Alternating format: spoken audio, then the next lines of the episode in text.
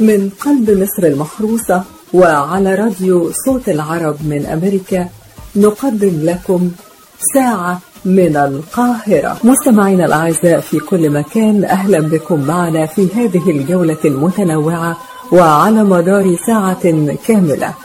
من مصر المحروسة نبعث إليكم بأرق وأجمل الأمنيات. ونتمنى أن تسعدوا معنا خلال هذه الساعة مع كل ما نقدمه لكم من فقرات ولقاءات وأغنيات. أهلا بكم أصدقائنا المستمعين في كل أنحاء العالم خلال هذه الساعة التي نقدمها من مصر المحروسة. نتمنى فقرتنا النهاردة تنال إعجابكم. ونحب ننوه في البداية إن إحنا هنكون معاكم كل يوم اثنين وخميس من الساعة الخامسة للساعة السادسة مساء بتوقيت الساحل الشرقي للولايات المتحدة. يعني من الساعة 12 مساء للساعة واحدة بعد منتصف الليل بتوقيت القاهرة. ولمستمعينا في كل أنحاء العالم تابعونا كل اثنين وخميس من الساعة 10 مساء إلى الساعة 11 مساء بتوقيت جرينتش. سيداتي وسادتي أهلا بكم معنا في هذه الفقرة الإخبارية التي نقدمها لكم من القاهرة. يقرأها عليكم محمد عمر وفرح الأعصر. ونخصص الفقرة الإخبارية اليوم للتعرف على آخر أخبار فيروس كورونا حول العالم. فيروس كورونا يؤدي منذ ظهوره نهاية ديسمبر في الصين إلى وفاة أكثر من 114 ألف شخص حول العالم. في حين تجاوز تعداد المصابين به حاجز المليون وثمانمائة ألف شخص. والبلدان التي شهدت أكبر عدد من الوفيات الجديدة في غضون 24 ساعة هي الولايات المتحدة 1607 وفيات جديدة والمملكة المتحدة 737 وإسبانيا 619 حالة. ممثل الصحة العالمية بمصر جون جابور يقول الخوف من نقل الحيوانات الأليفة من كورونا غير مبرر وأضاف إن الحيوان الأليف يعيش في المنزل مع الإنسان وأن التعامل معه لابد أن يكون مثل أي إنسان يعيش في البيت من خلال مستوى النظافة لحمايته وحماية أنفسكم. رئيسة مجلس النواب الأمريكي نانسي بيلوسي لا توجد أدوات فحص كافية للسماح للمواطنين بالعودة إلى أعمالهم. كورونا يفجع ترامب ويخطف أعز أصدقائه. وذكرت وسائل إعلام أمريكية مساء الأحد أن ستانلي تشيرا أكبر مستثمرين في العقارات بالولايات المتحدة والصديق المقرب من الرئيس دونالد ترامب توفي متأثرا بإصابته بفيروس كورونا المستجد. المتحدث باسم الحكومة البريطانية يقول التحاليل أثبتت خلو رئيس الوزراء بوريس جونسون من فيروس كورونا قبل مغادرته المستشفى. الصين تنفي وجود تمييز ضد الأشقاء الأفارقة في البلاد.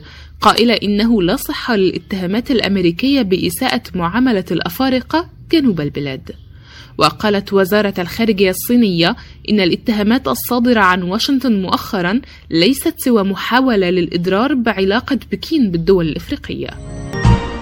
ألمانيا تسجل ارتفاعا في الإصابات بفيروس كورونا حيث وصلت إلى 123016 إصابة في حين ارتفع عدد الوفيات بالمرض إلى 2799 حالة. إسبانيا تعلن ارتفاع عدد إصابات فيروس كورونا إلى 169496 حالة. وكانت قد كشفت أمس عن تسجيل 619 حالة وفاة بالفيروس و 4167 إصابة خلال 24 ساعة. وفي وقت سابق أكدت وزارة الصحة الإسبانية ارتفاع عدد وفيات كورونا إلى 16353 حالة. أعلنت السلطات الصحية الهولندية أن عدد حالات الإصابة المؤكدة بفيروس كورونا في البلاد تجاوز 25 ألف فيما ارتفعت عدد الوفيات إلى 2737 حالة بعد تسجيل 94 حالة وفاة جديدة. روسيا تسجل ارتفاعا يوميا قياسيا جديدا في حالة الإصابة بكورونا ب 2558 حالة مؤكدة. المكسيك. تعلن عن تسجيل 442 حالة إصابة جديدة بفيروس كورونا بالإضافة إلى 23 وفاة. وزارة الصحة الهندية تقول ارتفاع عدد حالات الوفاة بفيروس كورونا إلى 306 والإصابات تصل إلى 9152 حالة. مصر تسجل 126 حالة إصابة بفيروس كورونا ووفاة 13 شخص بينما ارتفع عدد حالات الشفاء إلى 447 حالة. منظمة الصحة العالمية تشيد بجهود مصر في مواجهة كورونا، فقد أشاد ممثل منظمة الصحة العالمية في القاهرة جون جابور بجهود الدولة المصرية في مواجهة فيروس كورونا المستجد كوفيد 19 مؤكدا أنها تعاملت بجدية مع الأمر منذ البداية.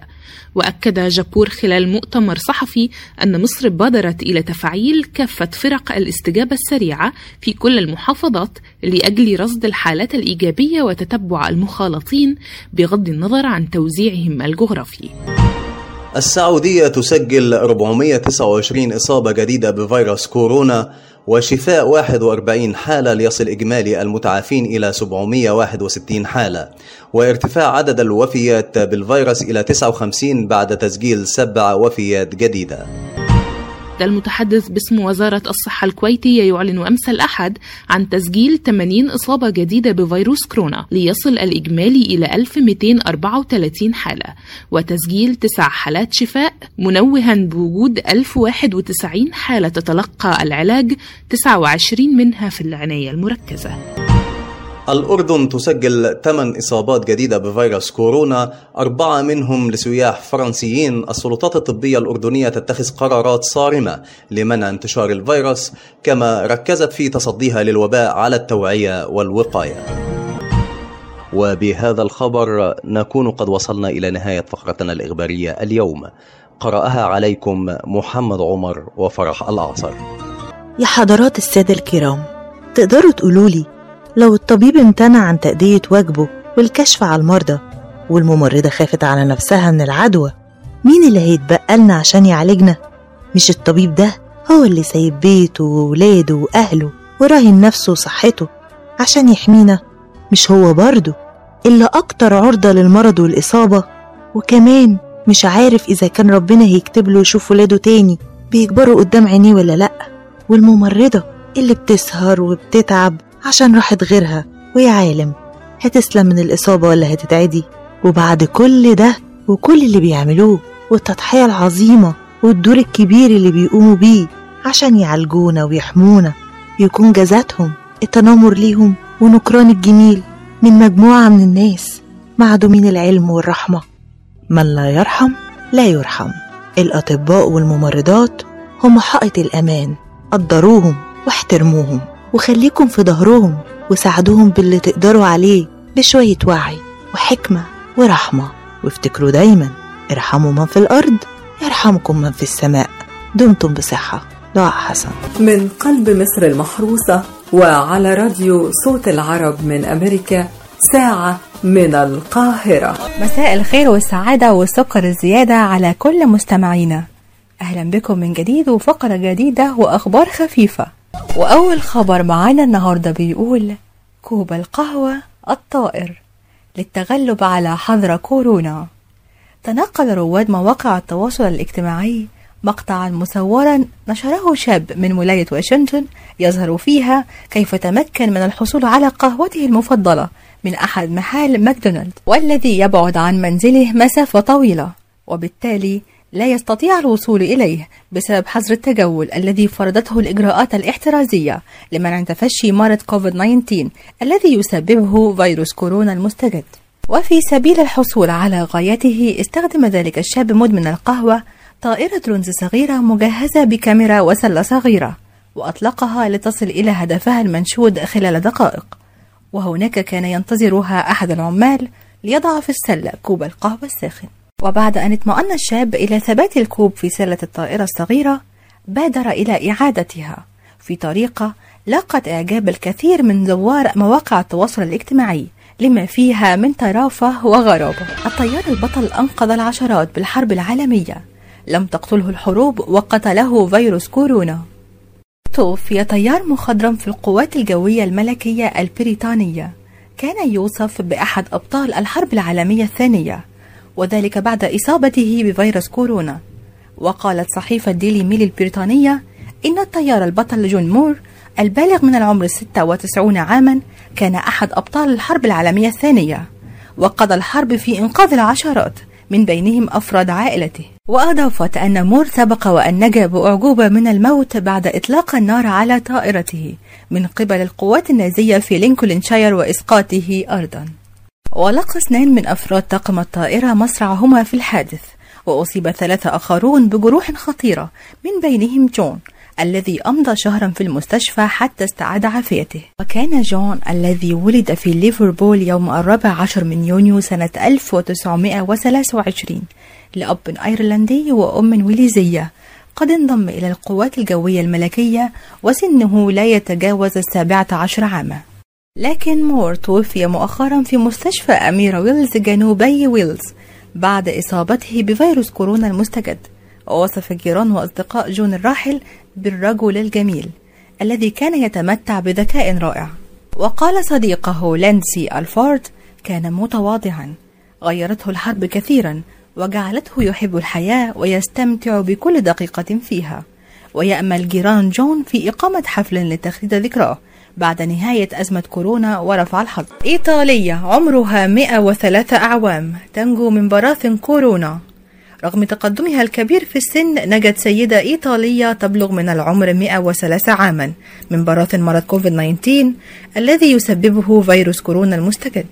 وقال أحد المسؤولين أن سيدة معمرة تدعى جوزبينا المولودة بتاريخ 12 من أغسطس سنة 1916 تعافت من الفيروس التاجي بعد أن كشفت نتيجة الاختبار قبل يومين. خلوها من كورونا. وقال المسؤول المحلي في المنطقة الجبلية على الحدود السويسرية أن المعمرة التي تعافت تنتظر نتيجة مسحة تأكيدية وأشار إلى تعافي ثلاث حالات أخرى على الأقل من بين أكثر من 30 مسنا داخل منتجع بونتي الذي يخضع للحجر الصحي منذ 25 يوما. بتمنى الفقرة دي تكون عجبتكم. استنوني كل يوم اثنين وخميس الساعة 12 أنا بسمة محمد.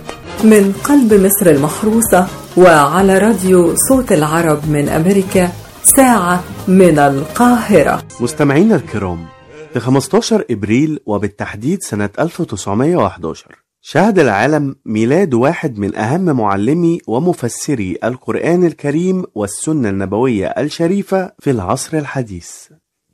فضيلة الشيخ محمد متولي الشعراوي ولد محمد متولي الشعراوي في 15 إبريل عام 1911 في قرية دقادوس بمحافظة الدقهلية بدلتا مصر.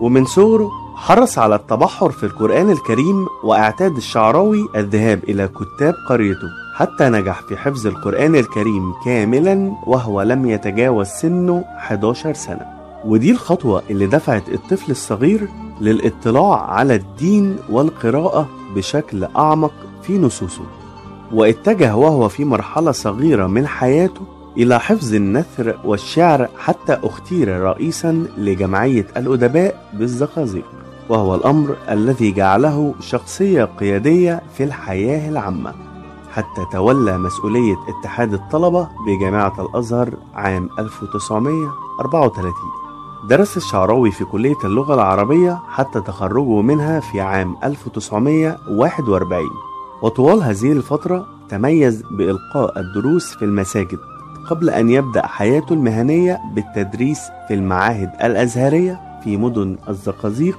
وطنطا والإسكندرية. وفي سنة 1950 بدأ التدريس في كلية الشريعة بجامعة أم القرى بمكة المكرمة. ثم التدريس في جامعة الملك عبد العزيز في مكة المكرمة قبل أن يعود إلى مصر عام 1961 وبعد عودة الشيخ الشعراوي إلى مصر تولى في فترة السبعينات منصب وكيل معهد طنطا الأزهري ومسؤول الدعوة الإسلامية بوزارة الأوقاف المصرية وعمل مفتشا للعلوم العربية بالوزارة نفسها قبل أن يعين مديرا لمكتب شيخ الأزهر عام 1964 لم يتوقف عطاء الشيخ الشعراوي لخدمة الدين الإسلامي في مصر والمملكة العربية السعودية فقط بل امتد إلى دول عربية أخرى مثل الجزائر. بعد أن اختير رئيسا لبعثة التعريبة الأزهرية عام 1966 لمعاونة الحكومة الجزائرية وقتها. في إعداد قواعد الدين الإسلامي عقب التخلص من الاحتلال الفرنسي. وفي عام 1970 عاد الشيخ الشعراوي من جديد إلى المملكة العربية السعودية لاستكمال مهمته في التدريس وأصبح أستاذا زائرا في كلية الشريعة ورئيسا للدراسات العليا بجامعة الملك عبد العزيز اختير من قبل الرئيس المصري الراحل أنور السادات ليكون وزيرا للأوقاف في عام 1976 والتي سرعان ما تقدم الشيخ الشعراوي باستقالته من المنصب في نهاية عام 1978 ليصبح بعدها عضوا بمجمع البحوث الإسلامية التابعة للأزهر الشريف. بالإضافة إلى اختياره عضوا بمجمع اللغة العربية بالقاهرة. ثم عاد بعدها إلى تقديم الدروس المسجدية وتفسير القرآن الكريم. وهي المهمة التي تميز بها وسط علماء الدين الإسلامي. في هذه المرة لم تقتصر الدروس على المساجد فقط بل دعمته الدولة المصرية بتخصيص برنامج نور على نور له لمدة عشرات السنوات بداية من عام 1973 وتدريجيا أصبحت دروس الشيخ الشعراوي جزءا أساسيا من حياة المصريين. عبر البث التلفزيوني الثابت بخواطر إيمانية التي يفسر فيها آيات ونصوص القرآن الكريم. حرص الشيخ الشعراوي على نقل خبرته العلمية إلى كتب ومؤلفات عديدة منها المنتخب في تفسير القرآن الكريم ونظرات في القرآن الكريم وعلى مائدة الفكر الإسلامي والإسلام والفكر المعاصر ومئة سؤال وجواب في الفقه الإسلامي والطريق إلى الله. والشورى والتشريع في الإسلام. ونظرا لدوره في المجتمع المصري حصل على عدة أوسمة وجوائز. بداية من وسام الاستحقاق لتقاعده عام 1976 ووسام العلوم والفنون من الطبقة الأولى في الاحتفال بالعيد الألفي للأزهر عام 1983 ووسام الجمهورية وجائزة الدولة التقديرية عام 1988 أذان مصغية وعيون شاخصة وأعناق مشرئبة وقلوب تستمع بإيمان. رحم الله إمام الدعاة الشيخ محمد متولي الشعراوي. شكرا لاستماعكم. كان معكم محمد صبري. أهلا بكم أصدقائي المستمعين في فقرة زي النهاردة والنهاردة هنتعرف مع بعض على أهم الأحداث اللي حصلت زي النهاردة وكمان هنتعرف على أهم الشخصيات اللي ذكرى ميلادهم أو ذكرى وفاتهم النهاردة. برحب بيكم من تاني ونبدأ فقرتنا بأهم الأحداث اللي حصلت زي النهاردة. زي النهاردة 13 إبريل سنة 1517 تم إعدام السلطان تومان باي آخر سلاطين الدولة المملوكة وكان ذلك إذانا بانتهاء العهد المملوكي وبداية تبعية مصر للدولة العثمانية. وفي عام 1250 نجح المصريون بفرسكور التابعة لمحافظة دمياط في إلحاق الهزيمة بالصليبيين في حملتهم السابعة. وتم أسر لويس التاسع ملك فرنسا. أما سنة 1772 هروب علي بيك الكبير من مصر إلى الشام. بعد فشل حركته في الخروج على الدولة العثمانية التي كانت مصر تابعة له وفي سنة 1941 توقيع اتفاقية حياد بين الاتحاد السوفيتي واليابان في موسكو. أما سنة 1950 توقيع اتفاقية الدفاع المشترك والتعاون الاقتصادي بين الدول المنظمة في جامعة الدول العربية. وفي 13 إبريل سنة 1990 انضمت دولة ناميبيا إلى منظمة الوحدة الإفريقية.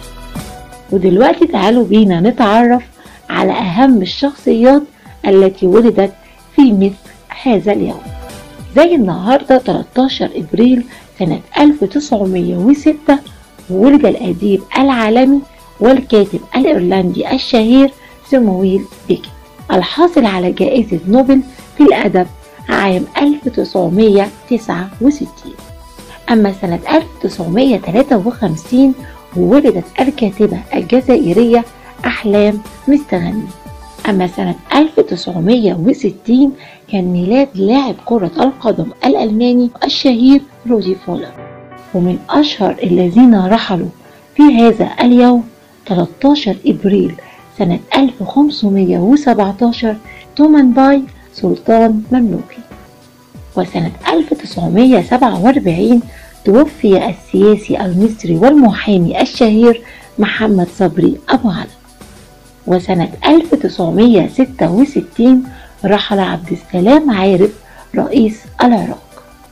أما سنة 1997 كان رحيل الشيخ علي صباح السالم الصباح وزير الدفاع الكويتي والوزير الداخلية الأسبق وزي النهاردة 13 إبريل سنة 1997 توفي مصطفى أمين رحمة الله عليه. أما سنة 2015 زي النهاردة كان رحيل غونتر جراس أديب ألماني حائز على جائزة نوبل للأدب. وزي النهاردة 13 إبريل سنة 2016 رحل عن عالمنا الفنان الكوميدي والممثل سيد زيان. وبكده انتهت فقرتنا. وفي نهاية الفقرة بشكر كل المستمعين. كانت معكم منى الألفي من راديو صوت العرب من أمريكا عبد الفتاح الأسري هو فنان من الزمن الجميل واحد من عمالقة الكوميديا في مصر. من مواليد 15 إبريل سنة 1905 هو ملك من ملوك الضحكة. والده كان بيشتغل في تجارة الذهب من أسرة ميسورة الحال درس بمدرسة الفرير الفرنسية ومن كتر حبه للتمثيل انضم لفرقة عبد الرحمن رشدي وبعدين فرقة نجيب الريحاني وبعد كده انضم لفرقة الفنان إسماعيل ياسين. على الرغم من الصعوبات اللي واجهها في بدايته ورفض والده لعمله بالتمثيل وتهديده بحرمانه من الميراث إلا إن ده ما وقفوش عن حبه وعمله بالتمثيل واستمر في طريقه لتحقيق حلمه رغم تهديد والده.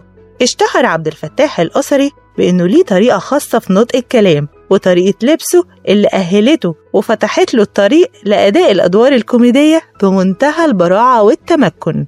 وعلى الرغم من إن عبد الفتاح الأسري ملعبش دور البطولة وكان دايما بيقوم بدور سنيد البطل إلا إنه برع وتألق في كل دور وحقق شهرة ونجومية كبيرة جدا.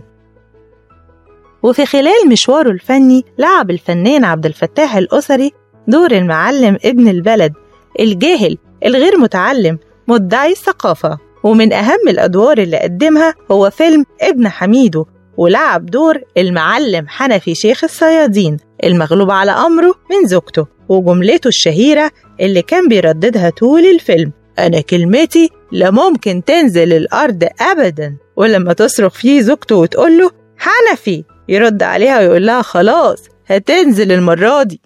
الفنان عبد الفتاح الأسري شارك في بطولة فيلم الأستاذة فاطمة مع سيدة الشاشة العربية فاتن حمامة والفنان كمال الشناوي. وفي الفيلم ده لعب دور الأب الجاهل مدعي الثقافة وإنه بيفهم في كل حاجة وأي حاجة حتى القانون. مثل حوالي 60 فيلم منها فيروز هانم وحماتي قنبلة ذرية مع الفنانة ماري منيب والمعلم بحبح وعنتر ولبلب والأنسة حنفي وإسماعيل ياسين في مستشفى المجانين ودوره كان أبو الفنانة هند رستم أبو طعمة وسي عمر مع نجيب الريحاني. وكان آخر أفلامه فيلم سكر هانم مع الفنان كمال الشناوي وسامية جمال وعبد المنعم إبراهيم وقام بدور شاهين الزلط. قدم الفنان عبد الفتاح الأسري للمسرح العديد من المسرحيات ومن أشهر مسرحيات اللي قدمها الدلوعة والشايب لما يتدلع و30 يوم في السجن ومحدش واخد منها حاجة وغيرها من الأعمال المسرحية الجميلة. الفنان عبد الفتاح الأسري وهو بيقدم أحد أدواره في مسرحية مع الفنان إسماعيل ياسين أصيب بالعمل مفاجئ لدرجة إن الجمهور وقتها ما صدقش وهو بيصرخ وبيقول أنا تعميت إلا إن الفنان إسماعيل ياسين انتبه وأسدل الستار وفي 8 مارس سنة 1964 رحل الفنان الكبير عن دنيانا سايب لنا تاريخ كبير وعظيم وفن جميل استمتعنا وهنفضل نستمتع بيه دلوقتي ولحد سنين كتيرة قدام. رحم الله الفنان الكبير. كانت معاكم دعاء حسن. من قلب مصر المحروسة وعلى راديو صوت العرب من أمريكا ساعة من القاهرة. اليوم نحيي ذكرى ميلاد فنان بمجرد ذكر اسمه يستدعي الجمهور صورته وهو جالس على كرسي خشبي ممسكا بعوده ضمن الفرقة الموسيقية الواقفة خلف كوكب الشرق أم كلثوم.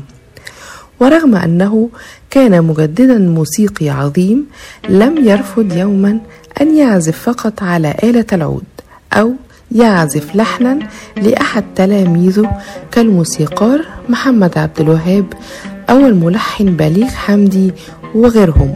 فهو العاشق المتيم بحب الموسيقى وبصوت أم كلثوم إنه الموسيقار والملحن محمد الأصبجي الذي أثرى الموسيقى العربية بالعديد من الأعمال التي كانت سببا في تطورها. لحن لنجوم الطرب في عصره بدءا من منيرة المهدية وصالح عبد الحي نجاة علي مرورا بليلى مراد وأسمهان وانتهاء بكوكب الشرق أم كلثوم.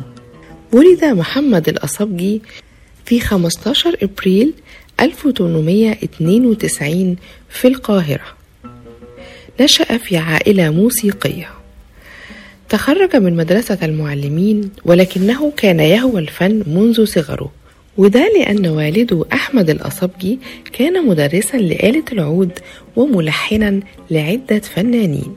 فنما لدى الأصبجي حب للموسيقى منذ صغره وتعلق بيها حفظ القرآن الكريم وانتقل إلى الأزهر الشريف حيث درس اللغة العربية والمنطق والفقه والتوحيد. ثم التحق بعد ذلك بدار المعلمين اللي تخرج منها وأصبح معلما. تمكن الأصبجي من إتقان أصول العزف والتلحين. ثم ترك مهنة التدريس وتفرغ تماما للعمل الفني. كانت أول أغنية لي من تنظيمه وتلحينه مطلعها ماليش مليك في القلب غيرك. تم تسجيل الأغنية دي بصوت المطرب زكي مراد والد الفنانة ليلى مراد. كان أحد مشاهير المطربين في الوقت ده.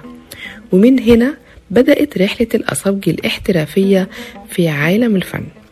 انضم بعد كده إلى تخت العقاد الكبير عازف القانون بعد أن أعجب به هو والمرحوم مصطفى بيك رضا رئيس نادي الموسيقى الشرقية. وفي سنة 1920 اتجه الأصبجي اتجاها آخر في تلحين التقاطيق واللي كتبها الشيخ يونس منها طقطوقة بعد العشاء وطقطوقة شال الحمام. وسنة 1923 استمع محمد الأصبجي للسيدة أم كلثوم. كانت في الوقت ده تنشد قصائد في مدح الرسول.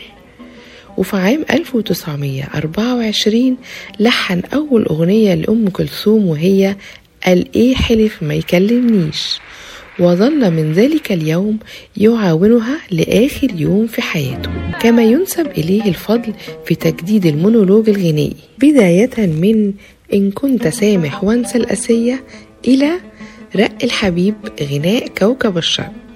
وقد كان في كل هذه الألحان وغيرها وباعتراف أبرز الموسيقيين والنقاد زعيم التجديد في الموسيقى المصرية. وفي سنة 1927 كون الأصابجي فرقته الموسيقية اللي ضمت أبرع العازفين زي محمد العقاد وسامي الشوا الملقب بأمير الكمان وكان هو عازف العود في الفرقة.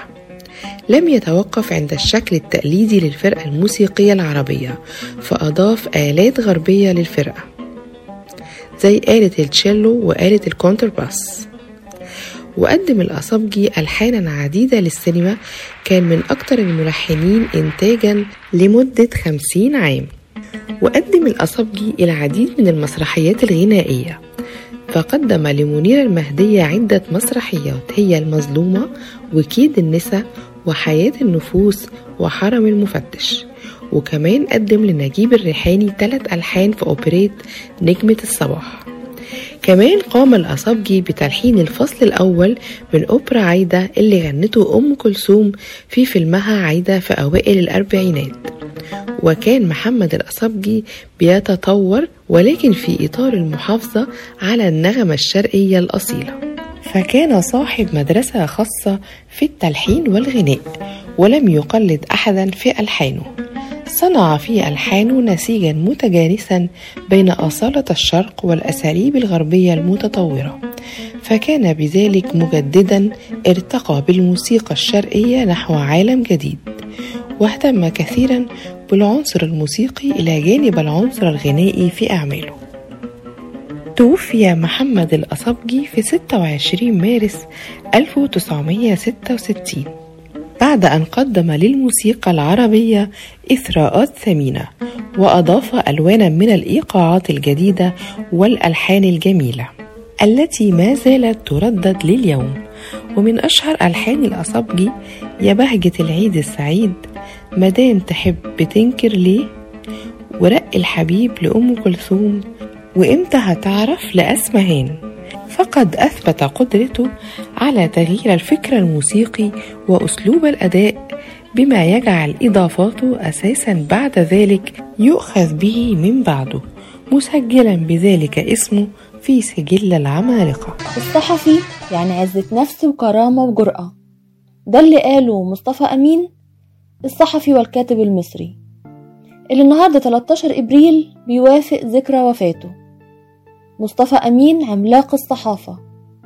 الصحافة كانت هي العشق الأول لمصطفى أمين وبدأ العمل في الصحافة مبكرا جدا. وده لما كان عنده 8 سنوات. بدأ النشر في مجلة اسمها الحقوق اللي كانت مختصة بنشر أخبار البيت. وبعد كده في عام 1928 يعني وهو عنده 14 سنة أصدر مجلة التلميذ. هو وأخوه التوأم علي أمين اللي كانوا بيهاجموا فيها الحكومة. وعشان كده تم تعطيل إصدارها. وبعدها أصدر مجلة الأقلام اللي حظها ما كانش أحسن من اللي قبلها وتم إغلاقها أيضا. تزوج مصطفى أمين وأنجب بنتين الأولى سماها رتيبة على اسم والدته والتانية سماها صفية على اسم صفية زغلول اللي نشأ وتربى في بيتها بيت الأمة. انضم مصطفى أمين للعمل في مجلة روزا اليوسف في سنة 1930 وبعدها بعام تم تعيينه نائب رئيس التحرير وهو لسه طالب في المرحلة الثانوية. حقق الكثير من النجاح والتألق في عالم الصحافة. شهدت مجلة روز اليوسف أول باب ثابت حرره بعنوان لا يا شيخ وبعد كده انتقل للعمل في مجلة آخر ساعة. اللي أسسها محمد التبعي وكان مصطفى أمين هو اللي اختار اسم المجلة. وفي سنة 1944 كان مولد جريدة أخبار اليوم اللي كانت بمثابة الحلم اللي حققه مصطفى أمين وأخوه علي أمين. جمعت صداقة قوية بين مصطفى أمين وكوكب الشرق أم كلثوم وكمان الفنان عبد الحليم حافظ اللي كان بيعتبره أب وبيستشيره في كل شيء سواء أغاني أو حياته الشخصية. وقدم مصطفى أمين خلال حياته العديد من المؤلفات القيمة زي تحيا الديمقراطية نجمة الجماهير من عشرة لعشرين أفكار ممنوعة سنة أولى سجن لكل مقال أزمة وصاحبة الجلالة في الزنزانة. ورحل عن عالمنا عملاق الصحافة مصطفى أمين في 13 إبريل 1997 بعد حياة حافلة بالكفاح والإبداع. بهاني انت يا بنتي يا بهاني. مالك مدارية وشك كده ليه؟ إيه؟ عايزة إيه يا سعدية مالك بتندمي عليا كأنك بتندمي على عيل تايه. يا لهوي يا لهوي. إيه ده؟ إيه اللي مش الفاضي كده؟ ده الدلع عادي سي صبور جوزي كان متضايق مني شويتين امبارح. ليه؟ وعملت له إيه؟ كالجسر ايده بعد الشر عليه. إن شاء الله اللي يكرهوه. رجلي برضه يا سلام يا أختي. طب يا رب يصبحك بعلقه ويمسكي بعلقه قوليلي عملت له إيه يا مسهويك؟ والنبي يا سعدية يا أختي ماني عارفة لدلوقتي أني عملت له إيه؟ طب قوليلي كده. إمبارح بعد ما زغطت البط وحلفت الجاموس وخبزت الخبيز ونضفت الدار وخليته يشف ويرف لقيت النبي حرس وسعف صابور جوزي. داخل بيقول لي من هنا وجاي مفيش مروح للسوق تاني. قلت له ليه؟ هو كان حصو ليه قال لي انت نايمة على ودانك يا ولية ده الكاروني جات البلد. كاروني رحت راجعة زرغوته من اللي قلبك يحبه. ها وبعدين يا أختي؟ اداني كف خماسي على جفاي لزقني في الحيط. وقال لي بتزرغطي على إيه يا بومي؟ الكروني جت البلد. رحت جايلاله ودي حاجة وحشة عشان تزعل نفسك كده؟ مش دي الشوكولاتة اللي كان نفسي فيه. وقلتلي مفيش منها إلا في البندر. أنت بتعمل كده عشان ما أقولكش هاتلي منه. إخص عليك يا راجل إخص. راح مديني باللكاكين في عيني وفين يوجعك. وزي ما انتي شايفة كده وحلف علي يمين طلاق. وقال لي لو ما بطلتيش جهل هرجعك لأمك. يرضيكي كده يا سعدية يا أختي. عملت له أنا إيه بقى؟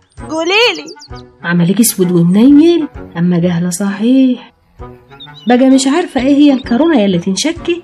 ما هو عنده حاج هتوديه في داهية بجهلك ده قلنا لك ألف مرة تروحي في سلمح والأمية. بس نقول إيه كسلانة. طب ما تقوليلي أنت يا متعلمة يا متنورة يا بتاعة المدارس. إيه الكورونا ده؟ الكورونا دي يا ام فيروس بيجي للإنسان ويخليه ما يعرفش يتنفس ويكح ويسخن جامد قوي. المشكلة إنه معدي وعلاجه صعب وبيبهدل اللي بيجيله وخصوصا اللي مناعتهم ضعيفة والناس الكبيرة في السن. وده يا أختي بيجي من قلة النظافة والنفس الكتير اللي بيجي من التجمعات. ولازم تطهري بيتك كويس بكلور ومية وترش منه على أوكر البيبان وعلى الأسطح في كل حتة. مش سطوح البيت يا جهل ما أنا عارفاكي. وتغلي الأكل وتنضفيه كويس وتشربي مية على طول.